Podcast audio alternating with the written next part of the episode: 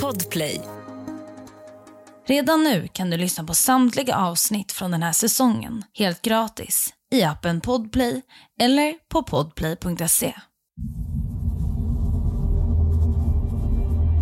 Maj 1999. Hongkong. En 14-årig flicka vid namn Afong kliver in på polisstationen. Hon är uppe i varv och stressad. Hon sätter sig ner och berättar att hon är hemsökt. Poliserna lyssnar till det hon har att säga. Hon fortsätter. Hon tror att ett spöke är efter henne. En ande. Hon har sett en ung kvinna täckt av blod. En kvinna som blivit bunden med sladdar och som torterats till döds. Och det är just den kvinnan som återvänder till henne varje kväll. Det enda sättet för flickan att bli av med anden är att gå till polisstationen. Poliserna förstår inte riktigt. Varför måste hon komma till polisstationen för att bli av med den påstådda anden? Svaret på den frågan får de kort därefter. Flickan berättar att hon har varit delaktig i ett mord. Det är ett mord på den där kvinnan som nu förföljer henne. Hon måste erkänna sitt brott för att kunna bli fri. Du lyssnar på Jakten på mördaren med mig, Saga Springhorn. Jag vill verkligen varna för ingående våldsskildringar i dagens podcastavsnitt. Ja, hörni, jag börjar med att stanna upp här direkt för att det är nämligen så att ni kommer få ta del av två fall i dagens avsnitt. Och det rör sig om två fall som ni lyssnare har önskat att jag tar upp. Fallen har enskilt inte kunnat täcka ett helt poddavsnitt rent längdmässigt så det är därför jag beslutade mig för att det får bli två fall det här avsnittet. Ett av de här fallen har kommit att kallas för Hello Kitty-mordet. Och det är ett fall som jag tänker att jag ska inleda avsnittet med. Och Det här fallet är väldigt brutalt och jag vill därför varna lite extra. Och lite senare i poddavsnittet så ska ni få lyssna till Airbnb-mordet.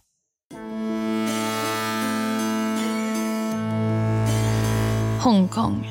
Sexbarer och bordeller lyser förföriskt upp i neonfärger. Kvinnor tvingas erbjuda sexuella tjänster i utbyte mot pengar och gåvor. En verksamhet byggd på kriminella medel. Fan Man Ji arbetar som nattklubbsvärdinna och prostituerad på en bordell i området. Dagligen träffar hon män som vill ta del av hennes kropp hon har inget val. Hon måste få in pengar för att kunna försörja sig. Fan har också en son. Något som gör att hon behöver ta extra pass för att kunna ge sin son mat på bordet. En av Fans stammiskunder är medlem i en kinesisk maffiaorganisation, Tried. Hans namn var Chan Man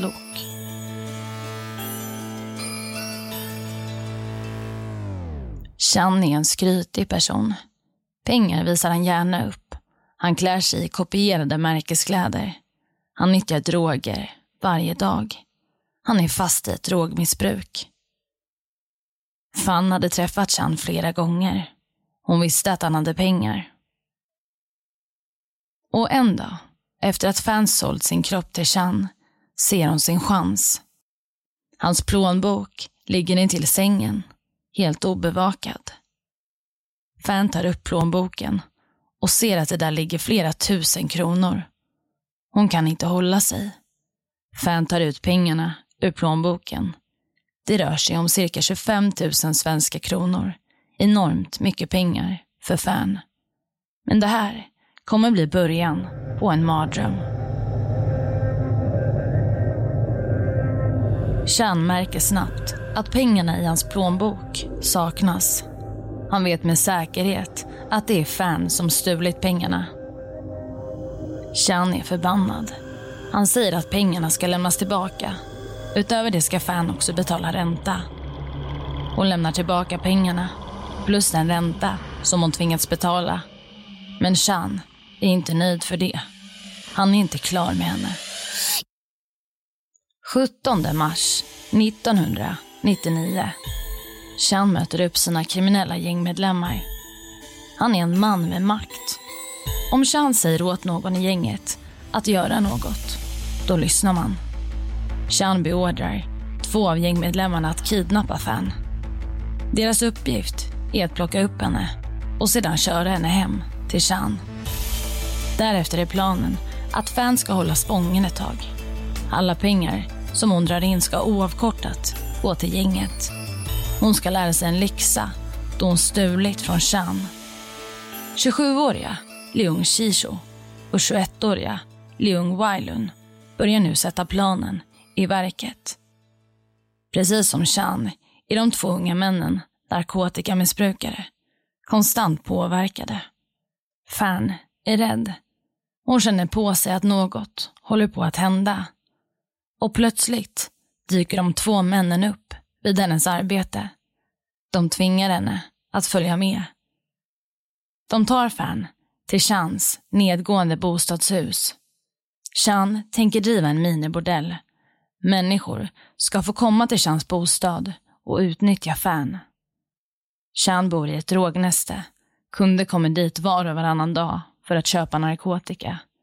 Det är smutsigt, stöldgods överallt och saker är trasiga i hela bostaden. Jag vill nu varna för ingående våldsskildringar. De tre gängmedlemmarna misshandlar Fan och våldtar henne om och om igen. Mellan övergreppen festar de och spelar spel. Fan blir en mänsklig slagpåse. De hänger upp henne med en elkabel i taket och slår henne.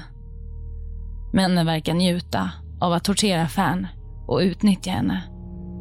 Fan har sår och blåmärken över hela kroppen. Männen bränner henne med tändstickor och kletar mat på Fans kropp. De trycker också in mat i hennes sår, häller varm chiliolja över henne, kissar på henne. Under tortyren tvingar de henne ibland att le och skratta. Fans kropp är mörbultad. Hon är i ett förfärligt skick och männen förstår att ingen kommer vilja köpa sexuella tjänster av henne. Och där stannar vi upp lite. Det här är ett fruktansvärt fall och Fern är helt hjälplös i den här situationen. Och det är faktiskt så att det finns ytterligare en person som bevittnar den här fruktansvärda tortyren. Och det är Chans flickvän. En 14-årig flicka vid namn ah Afong. Och ah Afong tvingas till och från att delta i tortyren. Men till skillnad från de tre männen som tycker att det är roligt så mår hon fruktansvärt dåligt över det hela. Chan tvingar A vid ett tillfälle att bajsa i en låda och den här avföringen får sen Fan äta. Man kan ju fråga sig då hur lång tid det här rör sig om. Hur länge är Fan inlåst med de här fruktansvärda människorna? Jo, det rör sig faktiskt om en hel månad. Fan torteras alltså i cirka 30 dagar. Och som ni förstår så är hon väldigt nära döden efter de här dagarna. Och Det finns olika teorier om hur hon faktiskt dog. Den ena är att hon avled av de skador som männen orsakat henne. Den andra teorin är att Fan tog livet av sig genom att överdosera narkotika. Hur som helst så är det de tre männen som orsakat hennes död på ett eller annat sätt. Vi går vidare. Fan avlider i Chans lägenhet. Trion låter kroppen ligga i några dagar. De festar och spelar tv-spel. Men en dag är polisen på besök i andra änden av bostadskomplexet. De är där på grund av en våldtäkt. Chan får kalla fötter. Han förstår att kroppen måste avlägsnas från bostaden. De lägger kroppen i badkaret i Chans badrum. De styckar kroppen med hjälp av en såg. Chan vill att huvudet avlägsnas från kroppen så att ingen kan se att det är Fan som avlidit. Men Chan är också rädd för den lukten som börjat sprida sig i bostaden. En lukt av död. En liklukt. Männen kokar Fans huvud, organ och andra delar av kroppen för att lukten av lik ska försvinna. Intill kastrullen med huvudet kokar männen nudlar som de senare ska äta.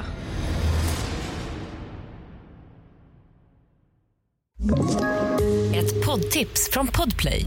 I fallen jag aldrig glömmer djupdyker Hasse Aro i arbetet bakom några av Sveriges mest uppseendeväckande brottsutredningar går vi in med hemlig telefonavlyssning och, och då upplever vi att vi får en total förändring av hans beteende. Vad är det som händer nu? Vem är det som läcker? Och så säger han att jag är kriminell, jag har varit kriminell i hela mitt liv men att mörda ett barn, där går min gräns. Nya säsongen av Fallen jag aldrig glömmer på Podplay.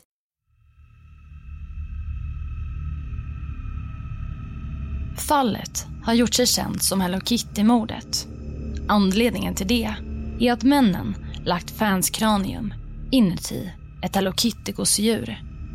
De hade sprättat upp gosedjuret, lagt Fans kranium i gosedjuret och sen sytt igen. 14-åriga Afong, ah Chans flickvän, klarar inte av att ha Fans död på sitt samvete. Vi är tillbaka till inledningen där flickan går in på polisstationen.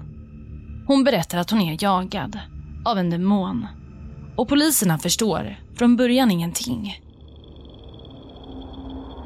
I utbyte mot immunitet beskriver Afong hur männen roade sig när de terroriserade och utövade sadistiska handlingar mot Fan nästan dagligen under en månads tid.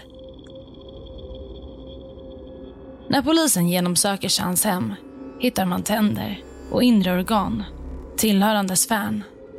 Resterande delar av kroppen hade männen gjort sig av med. Samtliga tre män grips.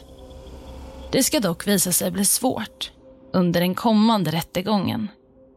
Det går inte att fastställa vad Fan dött av.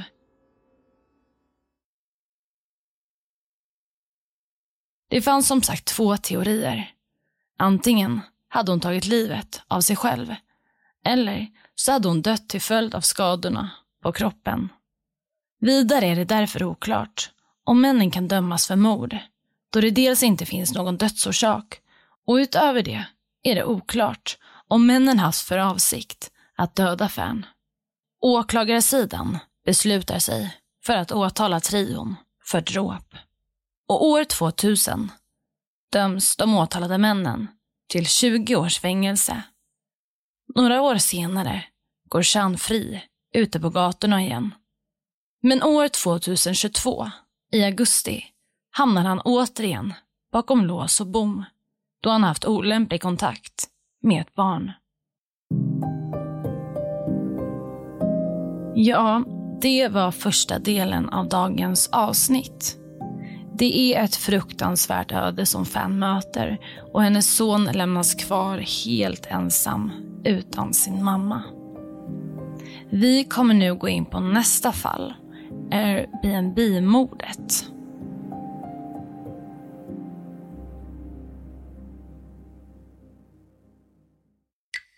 Australien, år 2017.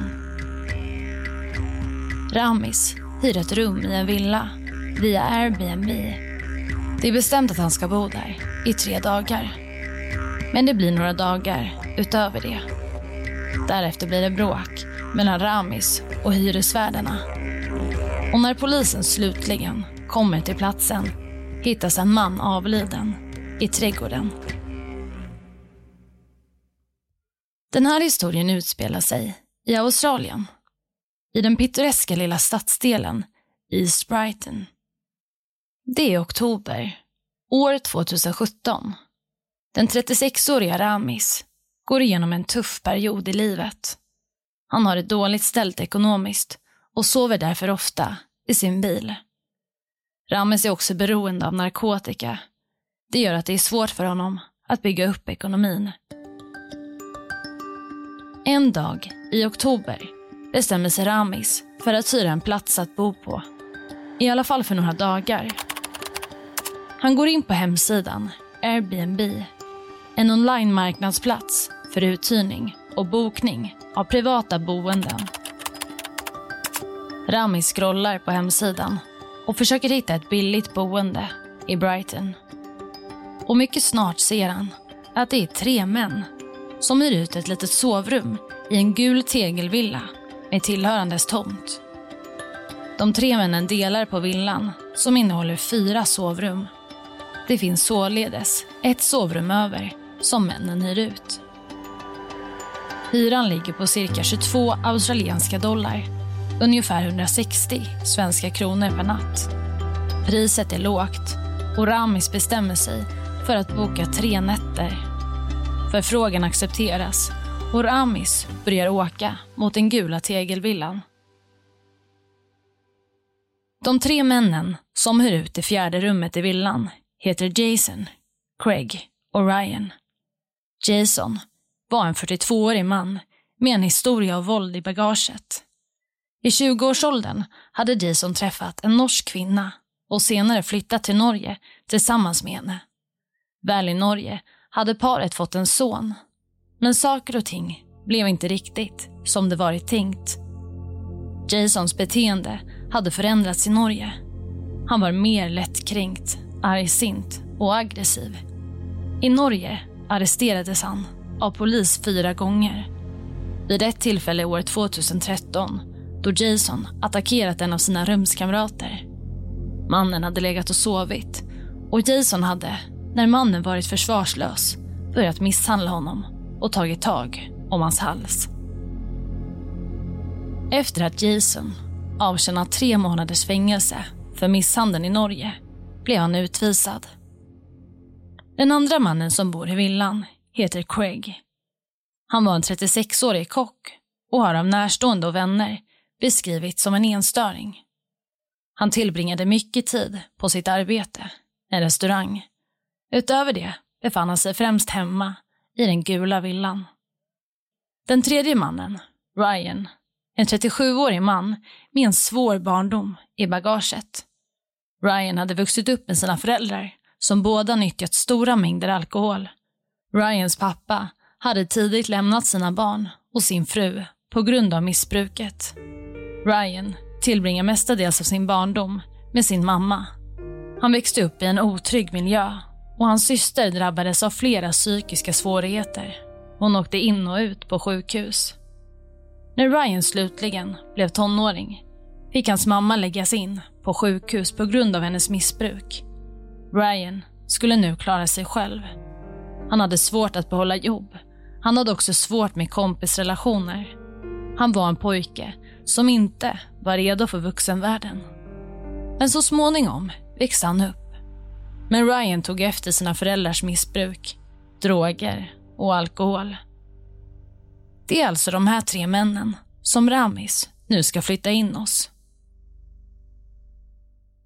Vi stannar upp där lite. Boendet hyrs ut för cirka 160 kronor per natt.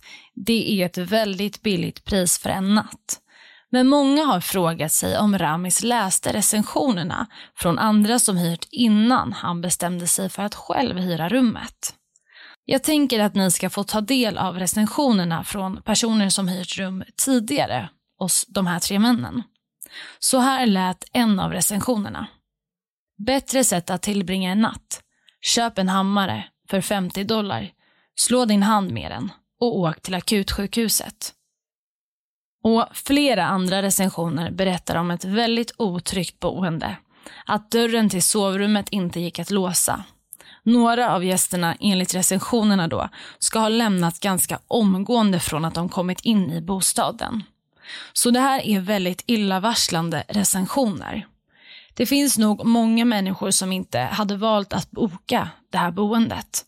Men Ramis hade å andra sidan inte så mycket till val. Han hade knappt några pengar, bodde i sin bil och han hade det väldigt turbulent i sitt liv. Vi går vidare. Så fort Ramis sätter sin fot i villan känner han ett obehag. Han smsar en kompis och säger att det är negativ energi i huset. Han säger till sin kompis att han vill lämna boendet. Men Ramis är som sagt desperat och väljer därför att bo kvar. Ramis anförtror sig till Craig. Han berättar att hans liv förvandlats till en total röra. Han berättar om drogerna, att han sovit i sin bil flera nätter. I samma veva frågar han och man kan få stanna några extra nätter utan att betala. Craig är till en början ovillig till att låta Rami stanna gratis. Anledningen till att de hyr ut det fjärde rummet är ju att få in extra pengar. Ramis fortsätter att be och böna. Ramis loggar in på sitt bankkonto och visar Craig att han endast har sex australienska dollar kvar på kontot. Det är i dagens belopp ungefär 45 kronor. När Craig ser beloppet på Ramis konto så ändrar han sig. Han går med på att Ramis får stanna kvar till slutet av veckan utan att betala extra. Dagar passerar. Ramis är tacksam för att han får bo i hushållet. Men snart ska Craig komma att ändra sig.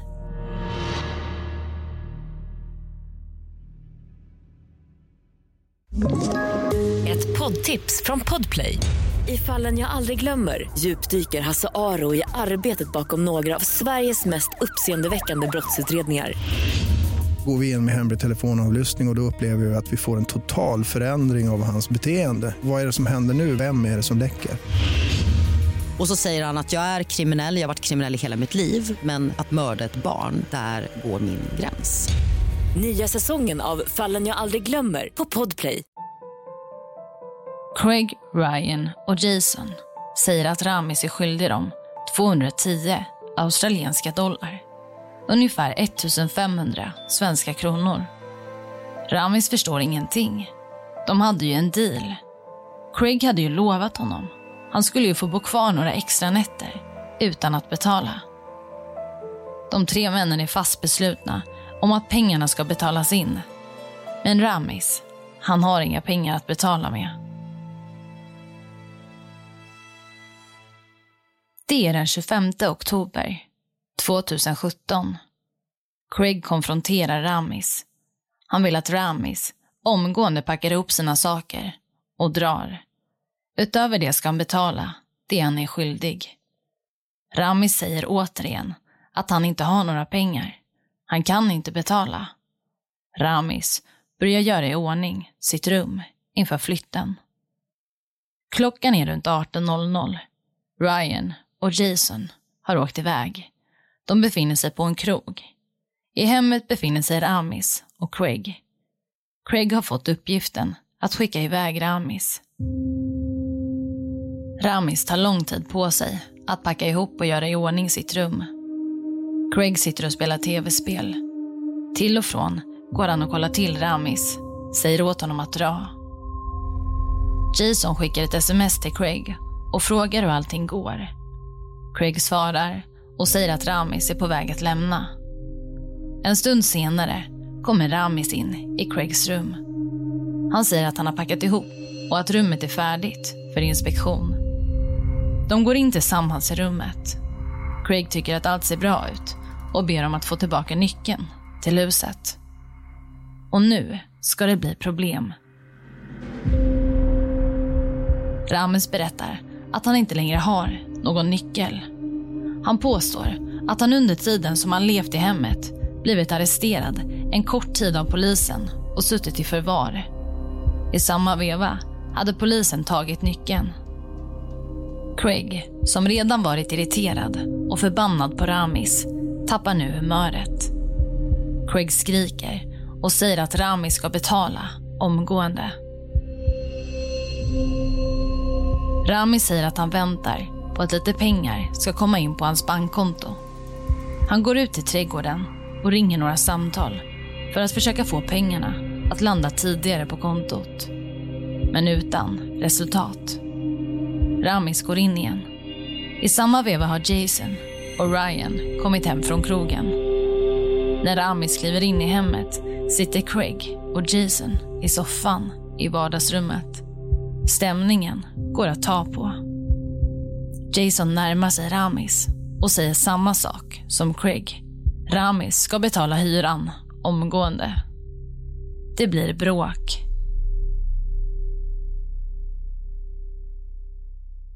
Jason upplever att Ramis blickar honom. Han tittar på honom med förakt och äckel. Det var just den blicken som gjorde att Jason tappade det. Jason kastar sig på Ramis. Han spelar en ledande roll i attacken. Jason börjar misshandla Ramis. Han tar ett strypgrepp om Ramis hals. Det är tumult och Ramis försöker ta sig ur hans grepp. Craig ansluter och börjar slå Ramis. Ryan, som sitter i sitt rum, hör tumultet och går in i vardagsrummet. Han ser misshandeln och bestämmer sig för att delta. Nu är de tre personer mot en. Ramis blöder kraftigt. Blodet hamnar på möbler, på soffan och på mattan. Inte minst på de tre männen som brutalt misshandlar Ramis. Männen förstår att det kommer bli mycket att städa upp. De bestämmer sig därför för att föra med sig Ramis ut i trädgården. Misshandeln fortsätter. Och snart ligger Ramis på marken. Han tappar medvetandet till och från. Craig tar upp Ramis telefon och håller upp Ramis huvud för att komma in på telefonen via ögonigenkänning. Han vill se om Ramis har några pengar på kontot. Men när han lyckas komma in på kontot så visar det sig att Ramis talat sanning.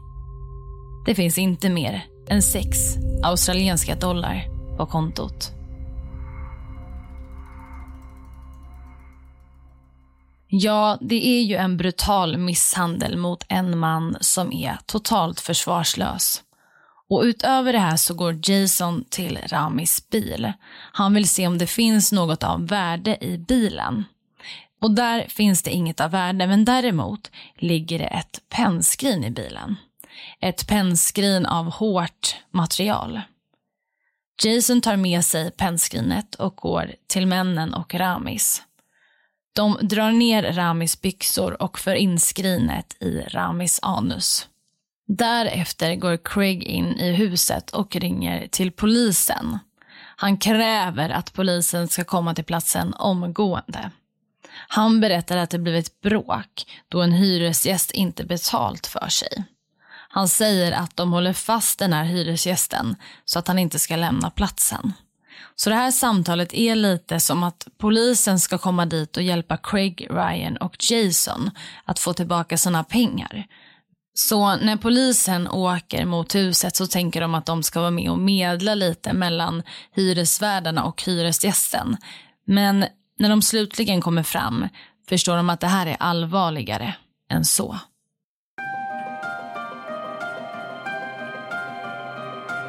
Ramis har ingen energi kvar.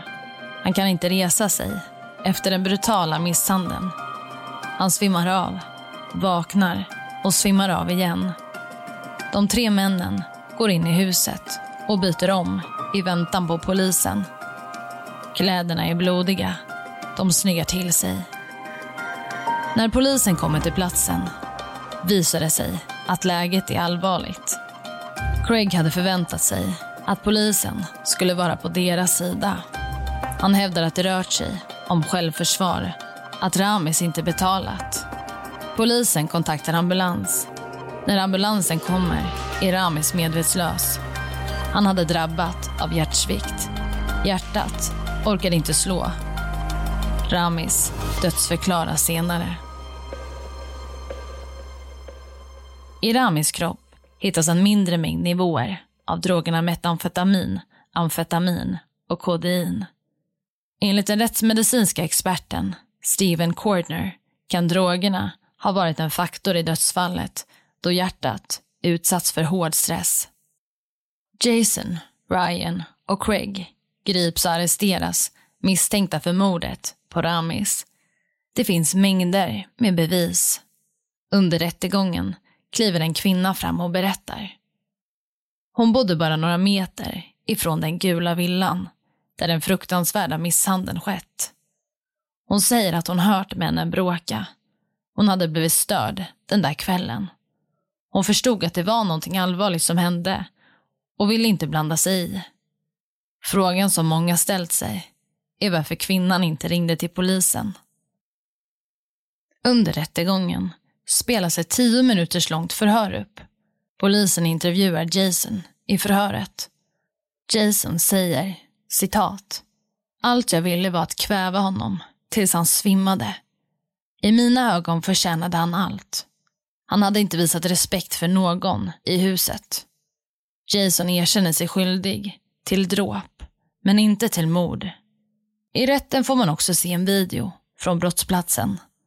Videon visar Rami som ligger ner på marken med huvudet neråt. Han är blodig och har en sprucken näsa och ett mycket svullet ansikte efter misshandeln. Videon visar blodfläckar på verandan och i foajén. Man ser också en blodig hoodie på videon som hittas i en av männens rum. Det finns många bevis mot dem. Ryan erkänner sig skyldig till dråp och döms till nio års fängelse. Craig erkänner sig också skyldig till dråp. Han döms till sju och ett halvt års fängelse.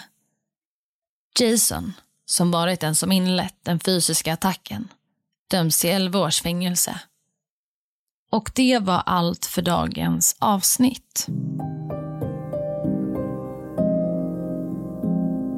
Vill du komma i kontakt med mig så kan du skriva till mig på jaktenpamordaren.springcorn.se eller skriva till mig på Instagram där jag heter Saga Springcorn. Tack för att du har lyssnat på dagens avsnitt. I nästa avsnitt av Jakten på mördaren kommer du att få höra om fallet med buss 1170. På buss 1170 sitter ett flertal passagerare som väntar på att få komma fram till sina destinationer. Men den annars så lugna och harmoniska bussresan ska snart ta en dramatisk vändning. En man drar plötsligt upp en kniv och börjar attackera en av passagerarna. Om du inte vill vänta och vill lyssna på avsnittet redan nu så kan du göra det helt gratis i appen Podplay eller på podplay.se. Podplay, en del av Power Media. Ett poddtips från Podplay. I fallen jag aldrig glömmer djupdyker Hasse Aro i arbetet bakom några av Sveriges mest uppseendeväckande brottsutredningar går vi in med hemlig telefonavlyssning och, och då upplever vi att vi får en total förändring av hans beteende. Vad är det som händer nu? Vem är det som läcker? Och så säger han att jag är kriminell, jag har varit kriminell i hela mitt liv men att mörda ett barn, där går min gräns. Nya säsongen av Fallen jag aldrig glömmer på Podplay.